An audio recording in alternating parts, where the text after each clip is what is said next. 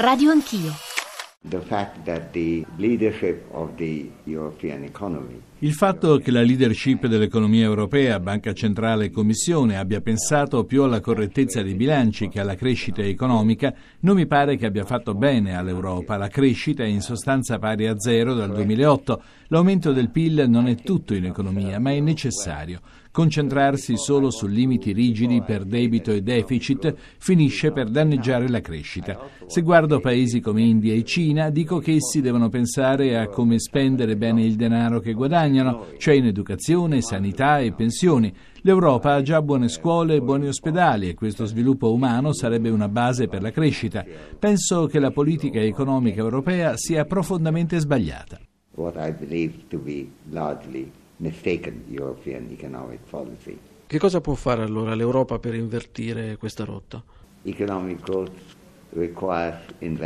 La crescita economica richiede investimenti. Quando c'è recessione e quindi forte disoccupazione, a volte eccesso di produzione, i rimedi classici dell'economia keynesiana possono avere un buon effetto.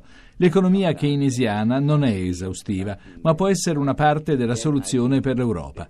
I governi della zona euro hanno invece tagliato la spesa, col risultato di abbassare il livello dei servizi pubblici e di far scendere il potere d'acquisto delle persone e quindi la domanda. Alla fine c'è stato anche un abbassamento della produttività dei lavoratori, principale fonte per la prosperità economica.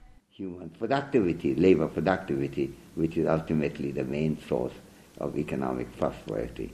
Ecco, come opinione pubblica abbiamo l'impressione che tutto eh, ci venga imposto, magari dai mercati. Ecco, la politica, intesa come partecipazione, che cosa può fare? Well, politics is a very important part of human life. La politica è una parte importante della vita degli uomini ed è bene concentrarsi sugli elementi che rendono la politica solidamente democratica. Ci vogliono istituzioni bilanciate, sistemi multipartitici ed elezioni libere, cose che in molte parti del mondo ancora non esistono. Soprattutto ci vogliono media non solo liberi, ma capaci di sfidare i governi e le società sui veri problemi.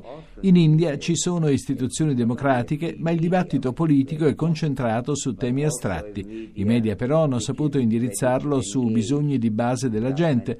In Cina non ci sono istituzioni democratiche, ma la sua leadership sa di dover portare avanti riforme politiche molto in fretta.